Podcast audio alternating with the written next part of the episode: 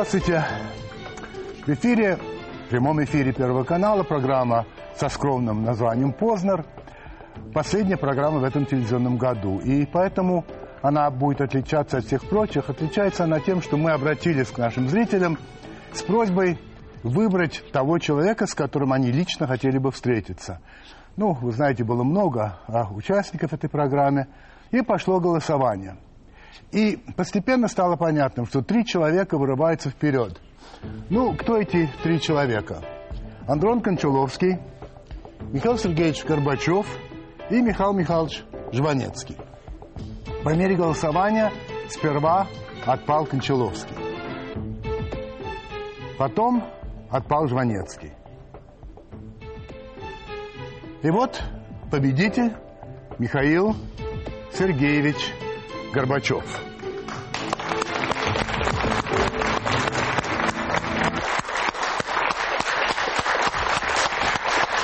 Сюда, сюда, да.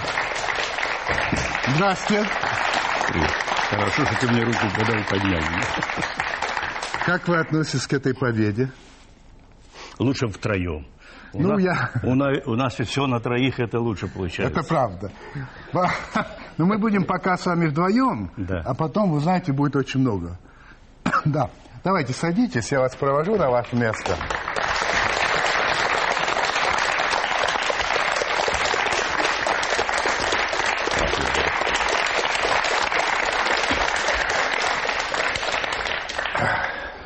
Правда, вас удивило, что вы выиграли? Нет. Вот теперь вас удивило. Да, это правда. Я думал, вы сейчас скажете, что да, конечно. Нет, это я специально. Я даже говорил, что да лучше бы. Тем более будут при- э, присутствовать молодые люди. Да.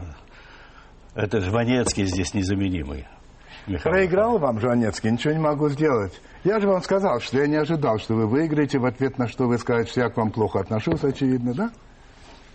Ну, не, не очень. Не очень. Ну, Не хорошо. очень плохо, не очень хорошо. Хорошо. Значит, Михаил Сергеевич, моя задача не задавать вам вопросы в этой программе, а служить... э, Это как, лучше? А? Лучше? Лучше? Это лучше намного. А служить модератором между вами и вот и нашей аудиторией, вот э, наших зрителей. А, вот, ну, это, естественно, очень малая часть, но тем не менее. Значит, сейчас я им дам возможность еще подумать, потому что, конечно, ваше появление на них очень сильно повлияло. Нет, я уже с ним думаю, поздоровался. а вы уже, да? Мы Хорошо. Сейчас у нас будет реклама, Да. и потом мы начнем. Много рекламы будет. Немного рекламы. Итак, реклама. Немного. Ну что ж. Итак, начали. Кто бы хотел задать... У-у-у! Пожалуйста, встаньте, пожалуйста. А, Михаил Сергеевич, считается общеместным, что а многие считают, что Запад где-то нас обманул в наших ожиданиях. Вот э, в вашем общении с западными политиками были ли такие обещания конкретные, которые не были напечатаны, но конкретно вам давались гарантии, что не будет вмешательства в нашу зону влияния Советского Союза, потом России, или же, если таких не было обещаний, тогда как вы относитесь к тем обещаниям, которые были даны публично, но не выполняются? Считается ли это нарушением международного права? Как многие считают, Спасибо большое. Просто времени у нас не так много. Да, пожалуйста, Михаил Сергеевич.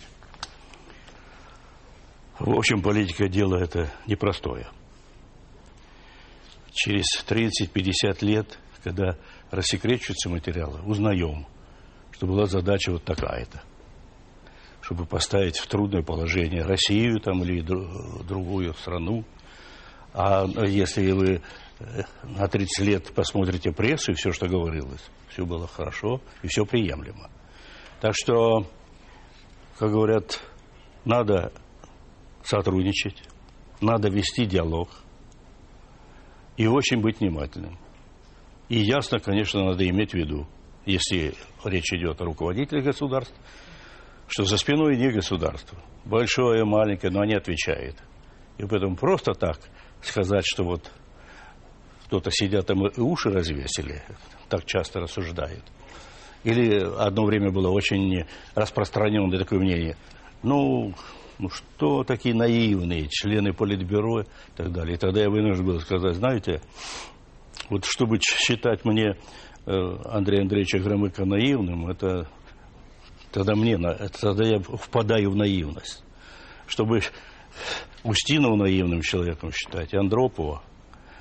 Ну и после ухода их, ну, а, а, с Громыком мы долго еще работали. Михаил Сергеевич, а все-таки вот вопрос-то был очень конкретный. Были ли какие-то обещания даны, какие-то гарантии? Я не знаю, Может что... быть, что касается конкретности, Да. то я хотел вот один только привести Да. пример, а именно, когда речь шла о ликвидации разделенности Германии, то были твердые диалог, в, диалоге все было сказано.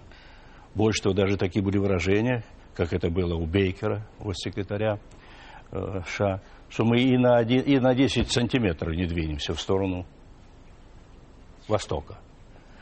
Р- р- э, в интересах НАТО или что-то. Нет, это были такие заявления, они известны, сегодня им кажется неудобно. Но у них, знаете, что, э, какой аргумент? Да, тогда, когда мы говорили так, и мы поступали так. Но единственные немцы выполнили все от начала до конца, что было записано в договоре, в разговоре. А вот другие говорят, нет, ситуация изменилась, Советского Союза. нет. Мы давали обязательства Советскому Союзу, а это все изменилось, и надо было уже иначе смотреть на все.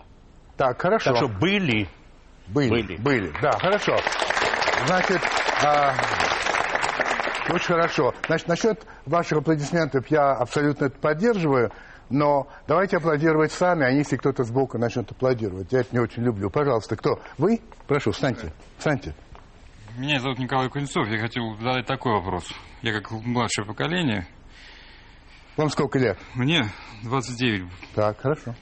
но я как раз был маленький в тот период. Какие вы, вот все ошибки совершены, все, это вопрос прошлый, на будущее. Что делать простым гражданам и руководителям, чтобы подобных ситуаций не повторялось в принципе? Потому что последствия просто катастрофичны. Я должен вас попросить уточнить, какой, о какой ситуации вы говорите? Ситуация вот развала не страны- развалила страна? Да, не развалилась страна дальше, и не развалилась дальше экономика. Так, спасибо. У вас есть рецепт? всякие разговоры о том, что кто-то со стороны нам развалил. А мы несчастные, бедные, ничего не могли сделать, это чушь. Развалили мы страну. Вот это надо иметь в виду. Потому что и развалили когда? Когда был договор новый союзный, и назначена дата подписания 20 августа. Когда было ра- э, разработано совместно всеми республиками, не только э, союзным правительством, программа выхода из кризиса, антикризисная программа. Она заинтересовала все республики вплоть до Прибалтов. И Прибалты сказали, мы не будем подписывать, но мы э, заявляем, что мы будем все выполнять. И они участвовали во всех, так сказать, заседаниях антикризисной программы. И действительно мы начинали как бы потихоньку выползать в тяжелейшей ситуации. Наконец, был проведен пленум Центрального комитета партии, и было решено провести в ноябре созвание очередной съезд партии для того, чтобы вести реформирование партии. Это ключевые вопросы. И отсутствие решенности этих вопросов или опоздание с ними уже сказывалось. сказывалось. Но ведь те, кто прошел через 89 год из номенклатуры, они почувствовали, что дело выглядит так, что ра- демократия – это не их судьба. Испытания демократии они не выдержали. 35 первых секретарей, располагая всей властью, проиграли выборы, не говоря уже о других. Вышли другие люди, другие, как правило, неизвестные, но ведь их знают люди, граждане. Больше того, если коммуни... э, говорят о том, что вот коммунисты как-то или потеснены, или нет, выиграли 84% в составе народных депутатов были коммунисты. Когда я сказал на Политбюро, послушай, такого еще не было никогда. И это ведь не мы расписывали, кому быть, кому не быть. Потому что в списках было от 7 до 27 кандидатур. Небывалое. У нас никогда не было этих конкурентных выборов. Когда вот такая ситуация произошла, они почувствовали, что их время кончилось. Они начали искать способы и поводы для того, чтобы, во-первых, убрать первое, э, первое лицо, генерального секретаря ЦК КПСС. Это были, засе- это были на пленумах. Был момент, когда я сказал, что я ухожу покидая, слагая из себя полномочия, и вы решаете, я ухожу. С пленума вы решаете, как вы дальше будете управлять страной. Это когда было, в каком году, Михаил В Сергеевич? 91 году. Когда? В 91 году весной. То есть все обострялось. Да. Вдруг собираются в Смоленске представители городов-героев. На самом деле это была ширма, крыша, под которой проходил согласование. Надо как-то что-то делать, избавляться. То есть вообще номенклатура в этом деле сыграла решающую роль, в смысле отрицательной. Из Белоруссии один слесарь пишет мне, Михаил Сергеевич, ничего не получается. Мы за перестройку, начальство наше все тормозят. Больше того, он предлагает, дайте команду ударить по штабам. Ну, это значит лозунг китайской культурной революции, вы помните. Приехал я э, в Норильск, на металлургический завод. Окружили они меня, Михаил Сергеевич, ну ничего тут не меняется. Вот получается, что это вот тогда мы услышали с вами, что с перестройкой получается своеобразный эффект тайги. Вверху шумят, а внизу ничего, тихо. То есть вы там наверху раскручиваете. Я поехал в Куйбышев, тогда еще был Куйбышев, а не Самара. Приезжаю, вы знаете, как ничего никогда не бывало. Как будто машина времени меня вернула назад на 10-15 лет. Поэтому вот в чем проблема была. Ну а как можно справиться с номенклатурой? Говорят, их надо было той. Знаете, все можно было, я допускал. Кроме одного. Стрельба и кровь. Это Не и по- было ударить по штабам, это вот это имелось в виду, надо ведь, да? Именно. Или на север, или на юг, или просто. Ну, как э, Примаков когда-то сказал, когда он готовился принимать правительство, он сказал, прежде всего надо построить 300 тюрьм. Хорошее начало. Ну, ясно, э, для чего, да? Да. Я представляю, в общем. Короче говоря, вот в чем дело. Вот в чем дело. Поэтому уроки вот эти надо. Опоздали. Самые главные просчеты в политике. Опоздали с Значит, реформированием наверное, партии. рецепт такой, не опаздывать. Не опаздывали. Не опаздывать. опоздали с реформированием партии, опоздали с реформированием Союза и ошиблись и просчеты допустили в тот момент, когда нависла э, масса денег над э, пустым рынком. Позвольте, да, вы хотели. Меня зовут Мария Теплякова, я банковский работник. Михаил Сергеевич, прошлую передачу вы закончили тем, что вы сказали, что являетесь атеистом, но именно вы были первым руководителем СССР, положившим начало новой политике государства в отношении религии. Вы встречались и с патриархом московским всея Руси, и с Папой Римским, там, и с преподобным Муном. Вот у меня вопрос, почему вы это делали? И в какой момент вы почувствовали, что у советского народа есть какие-то духовные потребности, которые нужно чем-то заполнить? И вот эти ваши встречи с представителями различных организаций, э, вы хотели этим предоставить э, народу право выбора или с какой целью вы это делали? Хотели использовать как объединяющий Ну, прежде всего, свобода. перемен? Выход из несвободы к свободе. А свобода – это свобода слова, свобода выбора религии, свобода выезда за границу и так далее. Действительно, самая образованная страна, самая образованная была по тем временам, жила в несвободе. Она просто задыхалась. Где время и главные дискуссии проходили? Вы сейчас скажете первое, на кухнях. Или где-то еще, так сказать. На рыбалке, в турпоходе и прочее. Да, так и было. И я сам участвовал в этих дискуссиях. Потому что я же не сразу стал генсеком. А было время, когда я проходил целый э, путь длинный для того, чтобы я оказался. Так вот, кстати, по моей инициативе я при- пригласил иерархов всех религий, а у нас присутствовали все мировые религии в стране. Я пригласил их э, в зал заседания Политбюро и сказал, вот за этим столом мы тут решаем все. Но вот этот вопрос в основном, что касается религии, то здесь всегда стоял вопрос о том, как с ней покончить или ограничить ее. В комсомоле, я знаю, было ре- решение, и я участвовал тоже в борьбе э, с религией. Не просто с религиозностью, с пережитками, в борьбе с религией. Так вот, говорю, есть у нас возможность теперь, когда мы, есть гласность, есть свободы открылись, есть у нас вернуться к этой теме. Я предлагаю вместе подготовить закон, новый закон о свободе совести и вероисповедания. Он был подготовлен, все они участвовали, активно участвовали, и был принят в 90-м году. Вот это самая главная моя позиция. Вы по-прежнему атеист? Атеист. Правда, одна корреспондентка, кстати, уж, чтобы сказать, кто она, это э, внучка Шеварнадзе. А, Я- она работает... Да-да. Ну, Я ей дал интервью. так. И они озаглавили это интервью таким образом. Э, Атеист равный Богу. Догадайтесь, почему они дали это. Нет, не потому что я претендую. Да, да, да, да, да. Нет, нет.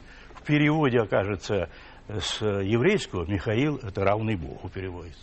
Тот, кто читал и знает это. Так что атеист. Я Кстати, не, вы и не под- скрываю, я не подсвечник. Я презираю тех людей, которые только что Размахивали партийными билетами, а теперь, стоят, и еще и молятся, и держат э, свечи. Нет. Да, но... Но ситуация ведь какая? Это не просто вот тоже так вроде бы, ну, вот такой смелый Вы все-таки вы поддерживаете отношения Шеварнадзе? Да, конечно. Поддерживаете. Конечно. Они не столь ре- регулярны, Ну. но я писал о нем статью, он обо мне. Как Но вы хоть звоните друг другу, нет? Или... Нет, нет, нет. Не общ- А так я, не вы знаете, я, вы знаете, я же знаю с тем, с кем я в Политбюро работал. Шеварнадзе очень многое сделал для того, чтобы пришла свобода, пришли новые э, отношения в международные наши Да. сферу и многое-многое другого. Это активный, зрелый, умный, даже хитрый человек. Ну. Но говорят, хитрость это признак ума. А, пожалуйста, вот здесь вы хотели, да? Передайте микрофон. Прошу вас. Здравствуйте, меня зовут Мария. А, Сегодня я работаю в сфере торговли недвижимостью, но вот несколько лет назад я принимала участие в вашей встрече со студентами в Уральском государственном университете, и а, для меня это была первая встреча с подобного а, рода политиком. А, Будучи студенткой третьего-четвертого курса, я была удивлена и, ну, можно сказать, поражена вашим умением находить варианты ответов на, казалось бы, самые провокационные вопросы. И Ну, потому что он провокационный, а мне хватает Нет, ума понять, дело, провокационный. естественно, что, Меня просто а, хотят загнать в угол. длительная политическая Я деятельность надеюсь, и ваш дар вы, ораторского вы, искусства. вы будете руководствоваться Это другим, вопрос. прояснить ситуацию, а не, не Да, загнать. пожалуйста, задайте Вот. вопрос. И с, а, с того самого момента у меня а, вопрос к вам. А, были ли в вашей практике вопросы, которые ставили либо вас в тупик, либо не давались а, легко? Нет, я думаю, я должен вам сказать, что в моих поездках я езжу очень много, и каждая поездка это 5-10 интервью. Это статьи. Когда-то, когда я встречался с телевизором, будучи еще на периферии, когда я видел трубу телевизора, и задавали мне вопрос, я ни вопроса не слышал, черт, она меня деморализовывала. Сейчас я чувствую, наоборот, себя лучше. Вот в таком кругу я готов спорить, выяснять. Не, не- не всегда я э, на все знаю ответ, я просто иногда не сведущ. Я не знаю, может, Владимир Владимирович, он ведет со всеми и на все вопросы должен знать ответы. Я нет. Но то, что я знаю, я говорю. А вам легко сказать? Вам легко сказать, я не знаю. Да. Если я не знаю, да. А вы хотели, да? Прошу, вот вам микрофон. Галина. Ну, во-первых, я хотела прокомментировать вот выражение о том, что страна задыхалась. Я жила тогда уже сознательным человеком в Советском Союзе, я не задыхалась, я чувствовала себя прекрасно. У меня вопрос такой. Это хорошо. Я о стране говорю. Вот странно, да? А я часть Ну, хорошо, этой страны давай, и не давай. задыхалась. Вот надо разобраться с вами. Э, Вопрос такой. Значит, лояльно к вам политологи, они как-то озвучивают то, что вы старались, но перестройка не удалась, в общем-то, не по вашей вине. Э, ну, Почему как- же не по моей? Я же руководил страной. я Хорошо, руководил. хорошо. Тем более, вы сами уже начали отвечать на мой вопрос. Э, Вы, значит, вот оказались несостоятельным политиком, получается так. А почему же сейчас ваш фонд занимается такими глобальными вопросами? Ведь угроза есть, что это тоже будет несостоятельным. И сейчас участие, Один в, ну- вопрос. и участие в новой партии Да, пожалуйста, пожалуйста, тоже, пожалуйста. оно будет ли состоятельным? А, я никого не ограничиваю, может- просто я говорю каждому человеку один вопрос, чтобы все могли. Значит, вы, оказывается, несостоятельный политик, Да. Михаил Сергеевич. Вот, Есть и такое мнение, и, немно, и немало. да. 52 вопроса, э, 52% людей, э, вот последний наш опрос, когда нам было, нам было 20 лет, мы проводили второй глобальный опрос. Но не мы, а по нашему заказу проводили социологи. изменилась ситуация. Первый опрос был, 45% считали, не нужна была перестройка. 40% считали, что нужна. Я считал, что это победа, потому что, знаете, такие цифры, когда в стране такая проходит реформация, и 43, 40% считают, что нужна была, это очень большая цифра. Так, а, нет, ну вы сказали, перестройка не удалась. Следовательно... Вы да. вообще все знаете, да? А вопрос Тогда, такой. тогда э, э, пользы от моих ответов не будет. Ну, я для других расскажу. Так, хорошо. В следующий раз, Владимир Владимирович, Да. опросы сделали 20-летие.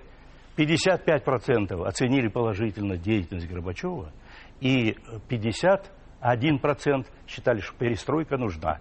А вот что касается того, что происходило во время перестройки, свобода выезда, свобода вероисповедания, политический плюрализм, э, э, кооперация и так далее, вот эти все вещи, все в, в отдельности, самый низкий был процент признания, что это полезно и нужно было, это 55%, а в основном 70% и даже 80%. Спасибо. А, сейчас, я думаю, хочу, чтобы немножко раз, раскинуть. Вы давно уже хотели. Встаньте, пожалуйста. Я вам сейчас подаю. Да, прошу. А, здравствуйте, меня зовут Егор Синебок, я на этой неделе заканчиваю Институт США и Канады. Михаил Сергеевич, э, сейчас, уже когда прошло 20 лет, понятно, что стратегическая оборонная инициатива СОЙ была огромным блефом, в который в Америке верил, ну, может быть, только Рейган и верил. Вот. Но тогда это создавало большие проблемы. Это и проблемы во время переговоров о разоружении, это и проблемы а, в целом сотрудничество со Соединенными Штатами. Вот как тогда, 20 лет назад, э, виделась вот эта проблема? Вот вам, как, э, председа- как э, руководителю Советского Союза, э, казалось ли это угрозой для Советского Союза, для нашей страны? И не видите ли вы параллели с нынешней ис- истерией вокруг противоракетной обороны Соединенных Штатов? Вы имеете в виду то, что в Польше? То, что устанавливают систему в Польше Понятно, и понятно. в Чехословакии. То есть и там блеф, и здесь блеф. Нет, я, я, не, я Ну, ни примерно какую так. сторону не занимаю, я хотел бы спросить у Да-да-да-да. вас. Не видите ли Да-да. вы параллелей? Да. Я должен сказать, все разговоры о том, что это блеф, что на это можно не, обращать было внимания, это с этими разговорами я тогда не соглашался и не соглашаюсь, и сейчас. Есть вопро- во- э, опасения милитаризации космоса. И сегодня есть. Причем сегодня больше, чем тогда. Значительно больше. Когда-то э, ставший президентом после смерти Кеннеди э, Джонсон, Джонсон. он да. сказал, тот, кто будет господствовать в космосе, тот будет господствовать в мире. Знаете, то, что говорят, это одно. А то, что на самом деле происходит часто, в политике надо иметь в виду. Два, э, два на два множим четыре, а восемь запоминаем. Так вот, мы тогда, я уже начал об этом говорить открыто, мы тогда готовили такую программу. И она была ответ, асимметричный ответ на э, инициативу своей. Я думаю, что сейчас то, что попытка вот создать под видом противоракетной обороны, под видом того, что вот Иран ну, ну, прямо вот, ну, вот уничтожит нас скоро всех и так далее. Это все преувеличение специально для того, чтобы зат- за- затуманить мозги. А когда в, в- в обществе создается какое-то недопонимание, тогда в этой ситуации можно все. Но скажите, в Чехословакии, в Чехии 65% людей против того, чтобы размещались в них эти элементы противоракетной обороны. Это важно?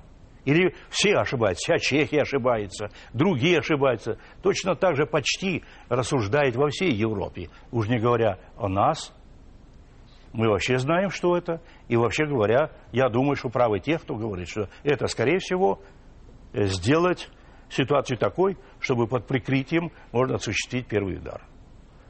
Опасно это дело. Поэтому не нужно нам ни расширение НАТО, ни новые его юрисдикции по всему миру. Не нужны нам вот эти за- противоракетные э, комплексы, которые бы э, вроде бы должны нас защитить. Ничего этого сейчас не нужно. Нужно общеевропейская безопасность.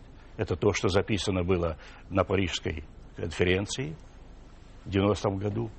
Нам нужно сотрудничество. Нам нужно прекратить, подписать всем э, постановление о, о, запрещении ядерных испытаний. Нам надо все включить в процесс движения к безъядерному миру. Наши крупные страны, члены клуба ядерного, не буду их перечислять, они известны, вот, по, по пункту шестому должны продолжать избавление от ядерного оружия. Но мы должны создать такую ситуацию, когда мы можем предъявить всем остальным 40 с лишним государствам, что они должны прекратить свои действия для того, чтобы создать оружие. Ибо если так будет расползаться оружие, если мы не будем выполнять э, договор о нераспространении, то террористам очень легко будет скоро завладеть этим оружием. Вы хотели, да? Да, Прошу. хочу. Меня зовут Людмила, я отношусь к старшему поколению. На протяжении многих лет мечтала сказать вам о своем уважении, поблагодарить вас за то, что вы начали перестройку. Несмотря на все трудности, мы идем вперед. Я очень вам благодарна от имени своих детей и своих внуков. И вопрос. Как вы получаете поддержку от людей в нашей стране? Не там за рубежом я жила, я знаю, как там. А вот здесь пишут, звонят. Как вы чувствуете, что есть Вы люди, знаете, которые нашей стране. благодарны вам? Я живу в нашей стране нормально. С некоторых пор абсолютно нормально. А что значит нормально? Не с несогласными выясняем точки зрения. Но я бываю в студенческих аудиториях. Ну, я отвечаю по 2-3 часа. Недавно здесь, в Москве, я встречался. Встречи проходят очень уважительно друг к другу. Много интересных вопросов. И я бы не сказал, что я чувствую себя изгоем. Нет. Нет. Но потом вы же выиграли. Вы же здесь у нас. Меня зовут Ольга. Уважаемый Михаил Сергеевич, вы стали членом КПСС в 21 год и э, сделали стремительную партийную карьеру и всегда говорили о роли КПСС. И вы, ваше утверждение о том, что КПСС стала инициатором перестройки. Однако в 1999 году в Американском университете в Стамбуле вы говорили, что целью всей вашей жизни было уничтожение коммунизма, как не диктатура над людьми. Вот как вы пришли к этому и считаете ли вы, что то, что случилось в нашей стране в 1917 году, было кровавым и бессмысленным экспериментом? Э, Самый главный вопрос для всех нас. В в Иркутском университете шла предвыборная кампания президентская. Доцент вышел, задал мне вопрос. Вы это говорили в таком-то году? Я говорю, говорил. Вы в таком-то году говорили это? Да, говорил. В таком-то году это говорили? Говорил. Так кто вы такой? Я, во-первых, Горбачев. Это самое первое. Ну так вот, как-то непонятно ваша позиция. Да, моя позиция менялась. А вот скажите мы, вы доцент, вы должны знать. Вы задаете умный вопрос, очень логичный, я уважаю. Ленин говорил до революции еще о том, что э, пролетариат будет бороться с помощью э, демократии за власть, и взяв власть, будет управлять с помощью демократии. Говорил. Вы, вы с Лениным согласны? У вас нет расхождений? Нет. Но тогда скажите мне, почему в 21 году Ленин сказал, перед тем, как, или обосновываю необходимость введения новой экономической политики, он сказал, мы допустили ошибку, мы пошли не тем путем. И надо коренным образом изменить точку зрения на социализм. Это вы будете отрицать? Нет. Так вот, скажите тогда, теперь мне ответьте, почему вы Ленину разрешаете все? А вам мне? нет. А мне нет. Причем я должен сказать, говорю, что ситуация у меня сложнее, чем у Ленина.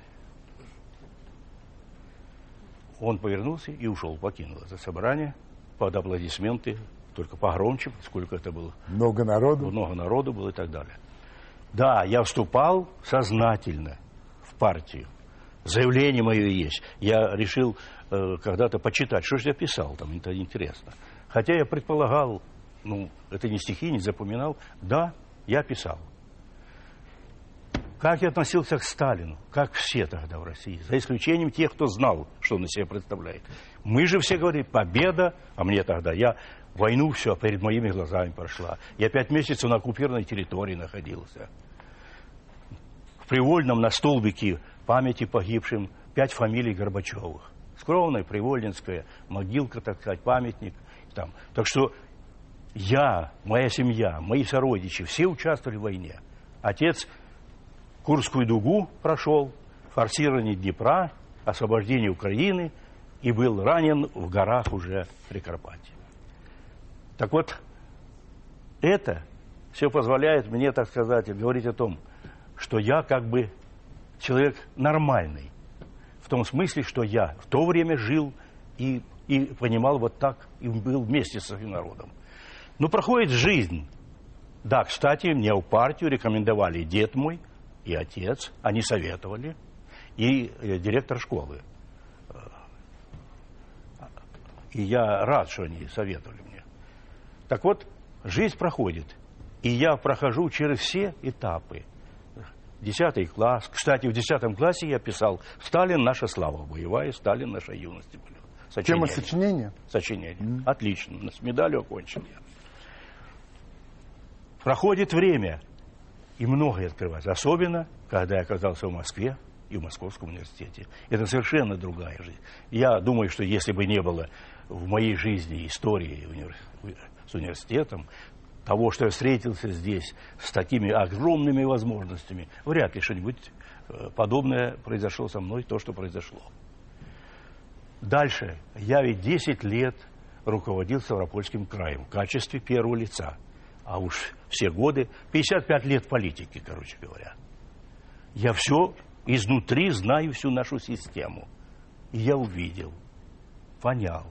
Но долго не решался сказать, что это система. Я думал, что это кадры. Вот можно заменить, и на моем опыте в Ставропольском крае смена большая кадров, обновление кадров дала возможность много решать там вопросов. Мне казалось, ну это же можно сделать и в стране, в каждом крае можно сделать. Сюда я приехал и оказалось, не так просто сделать. Даже одну персону передвинуть здесь, я почувствовал, что я оказался вообще в тяжелом положении. И не только я, я начал сигналы шли, да что же такое, ну что же нельзя ничего решить. Все схвачено, задавлено, пикнул и все. Один рабочий выступил на съезде профсоюзов и сказал, ну слушайте, давайте пригласим Брежнева. Мы же выполняем все профсоюзы, требования партии. Он генеральный секретарь. Пусть он нас скажет, почему это, почему это. Э, я не знаю, кто из вас знает, э, но вы должны знать, Владимир Владимирович. Было заседание специальное, Политбюро. Такое, такой был шум, гам, катастрофа. Рабочий сказал, что мы хотим встретиться с Брежневым, пусть он нам скажет, что же происходит в стране. Вот все это привело постепенно к тому, что я до последнего считал, что нам не нужно от социализма отказываться. И сейчас я такого мнения. Я человек социалистической ориентации. Социал-демократической? Социал-демократической. Социал-демократической. Ну, знаете, вот что такое соци... социнтерн? Знаете, я должен перебить вас капиталистическим моментом, а реклама. именно нужно рекламу. Да, ну, вы, вы же говорили, будет одна только. Нет, это будет последний. Итак, реклама. Продолжаем программу. Пожалуйста, передайте микрофон. Да. Прошу вас. Михаил Сергеевич, у меня вот такой вопрос. Поближе к рту держите. Говорите погромче. А, вопрос, что... вопрос в следующем. А, вполне вероятно то, что вы могли оставаться руководителем страны и в наши дни, да? А, вопрос в следующем. А, как бы вы боролись с кризисом? Самый короткий ответ состоит в том, что никто не знает еще точно. Спасибо большое. Прошу вас. Здравствуйте, меня зовут Ренат. Громче чуть-чуть. Скажите, пожалуйста, вот что сейчас, на ваш взгляд, вот наша страна находится сейчас на определенном этапе развития. Что сейчас ей вот не хватает вот главного, чтобы ей развиваться быстрее? Спасибо. Я скажу, я убежден в этом и все думаю, как это высказать более серьезно, более крупно, с тем, чтобы к какому-то проекту даже прийти. Я думаю, что у нас все происходит многое из-за того, что вы, люди как бы не участвуют в политике, в принятиях, даже в подготовке решений. Вдруг появляется как феникс, птица феникс из э, морской волны эти решения. Мы ничего не знаем, где это, откуда это все. Люди должны быть участвовать во всех этих процессах. А они не а это участвуют. значит, как люди могут участвовать? Он же не бежит просто, я хочу участвовать, возьмите меня, я хороший, как Паниковский. Нет.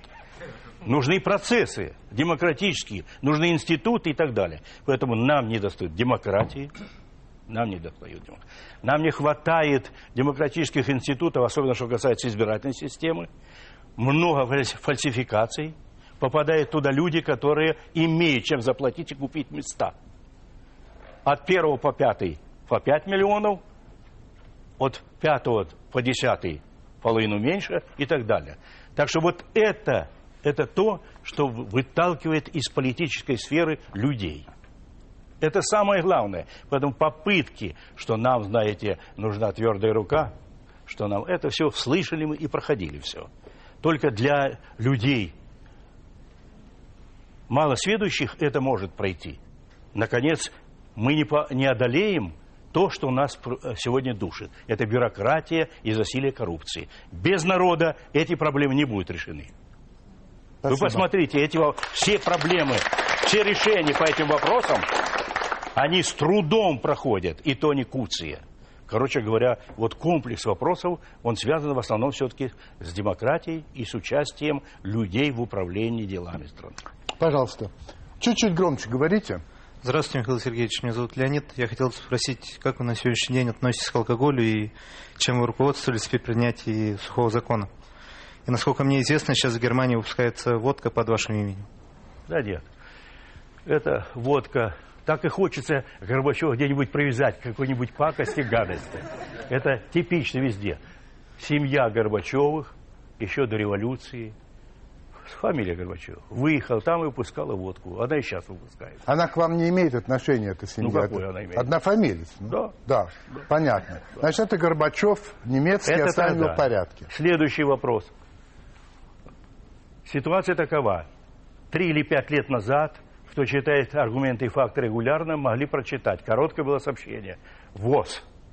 Страна, которая производит больше, э, выпускает 18 или около того литров ал- алкоголя, она сама себя уничтожает. В тот момент мы производили 14,7. Сейчас около 17, если все посчитать. То есть мы сами себя. Потом будем говорить, кто-то виноват, кто нам разрушил союз и кто нас напоил. Да? То есть вы, э, вы продолжаете э, считать, что это было правильное ваше решение? Да, оно на стадии принятия, и даже по содержанию, если вы сейчас прочитаете его, то там все было правильно.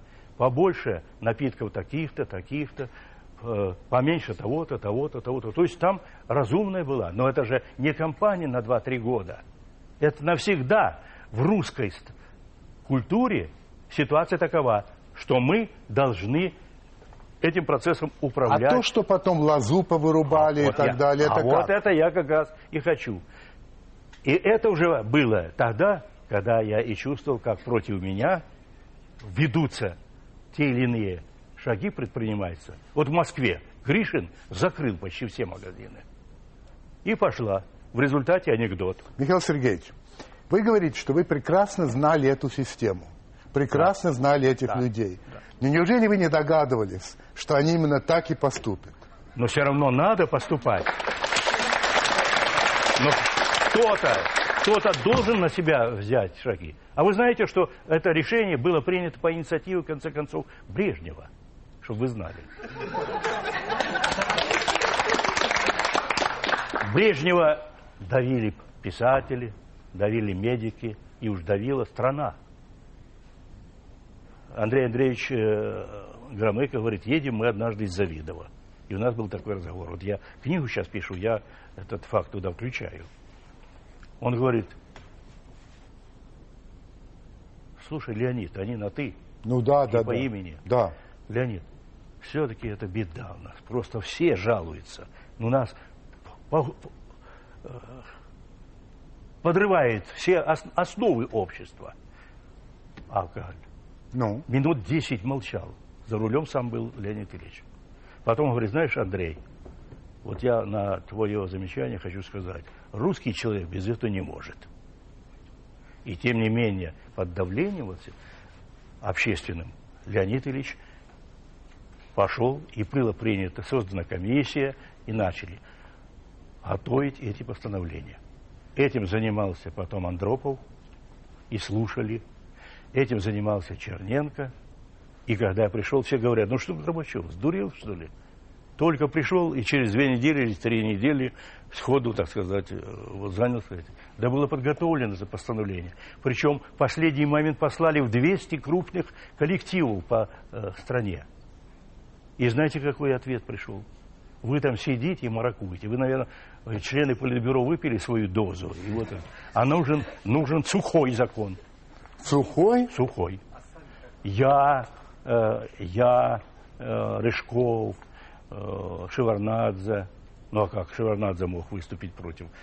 Были против категорически этого. Сухого закона. Сух, ну, это закона. Яковлев Сейчас, против. Ну и остановились на, то, на том самом варианте, который есть. Так вот сейчас-то опять, сейчас почти 18 литров выпиваем. Не зря приезжал вот руководитель и представитель ВОЗа, Всемирной организации здравоохранения. Я вынужден... Послушайте, Михаил Сергеевич, ведь есть... Лишь бы не реклама. Нет, никакой рекламы. Ну, слушайте, есть страны, где очень много пьют литров в конечном итоге, но это другой, друг, другой алкоголь. И французы, например, они ну, очень... вас надо просто в комиссию включить и все. Хорошо, На договорились. чаще, чаще, Да, я хорошо. сейчас чаще всего слышу, друг. У нас осталось... Вчера была передача во времена антиалкогольной кампании миллион спасли жизней, то все другое. Хорошо. Три Так с половиной минуты спасать. до конца программы. Все, прошу вас. Быстренько вопрос. Здравствуйте, меня зовут Татьяна Шин. Я недавно читала статью, где вы высказывались по ситуации, где, по ситуации Корейского полуострова. И у меня в связи с этим такой вопрос. Как вы считаете, возможно ли а, объединение Корейского полуострова? И если да, то как скоро и какое ваше мнение, прогнозы? Если нет, то почему? Возможно. Так, хорошо, Но возможно. очень не скоро. Вот. Эта ситуация сложнее, чем Германия. Сложнее. Так, а сколько времени у меня осталось? 2.45. Вам вопрос последний, очевидно. Прошу. Уважаемый Михаил Сергеевич, Ольга, моя тезка, уже задавала вам вопрос по выступлению в Турции, э, именно в университете. Продолжите, пожалуйста, ответ. Вы сказали, что уничтожили именно коммунизм в Европе, и необходимо то же самое сделать в Азии. Поясните, что такое уничтожить? Прошу. Вот мне ясно без пояснений, что вы с КПРФ сотрудничаете. Ну. Это запустили наши, мои коллеги с КПРФ. Запустили, и таких хватает. Ничего подобного не было. Так. Все? Все? Да. Все. А все-таки надо бороться с коммунизмом? Надо бороться за демократию, за свободы, за уважение человеческого достоинства. Коммунизм – мечта. Вот вы хотите... Да, да, да, от мечты, понимаю. от, от мечты можно не отказываться, и люди правильно делают, когда не отказываются. Я лично сам говорю, что я привержен и сейчас социалистической идее. Михаил Сергеевич, я хочу вас поблагодарить, поскольку осталась минута до конца нашей программы, чуть больше. А, вас всех. А, меня, меня предупредили. Вы знаете, у нас люди такие заторможенные. Надо подготовить выступающих, надо им заранее дать вопросы. Но видите, мое доверие оказалось гораздо более... Вот я вам очень признателен. Мы, мы уходим в отпуск. а, Программа наша. Вернемся в осенью. А, Надеемся, по крайней мере, вернемся осенью. А так я с вами прощаюсь. Но все-таки хочу закончить вот чем. А, Вот здесь представитель старшего поколения, женщина, выразила свою глубокую благодарность Михаилу Сергеевичу за то, что он сделал. Разные люди по-разному оценивают это. Я лично ему готов всегда поклониться за то, что я не боюсь говорить, за то, что я могу ездить куда хочу, читать, что хочу, смотреть кино, что хочу, зарабатывать, как хочу. А без него этого бы не было никогда, не скажу, но долго этого не было. Молодые люди, которые не знают, что была жизнь, так, такая была жизнь тогда, а, иногда заблуждаются. А, душило или не душило, ну, кого как. Меня лично душило. А, Я даже не мог на телевидении появиться тогда. Так что вам огромное спасибо, Михаил Сергеевич, что вы пришли. Я очень рад, что вы выиграли на этих выборах. Спасибо вам большое.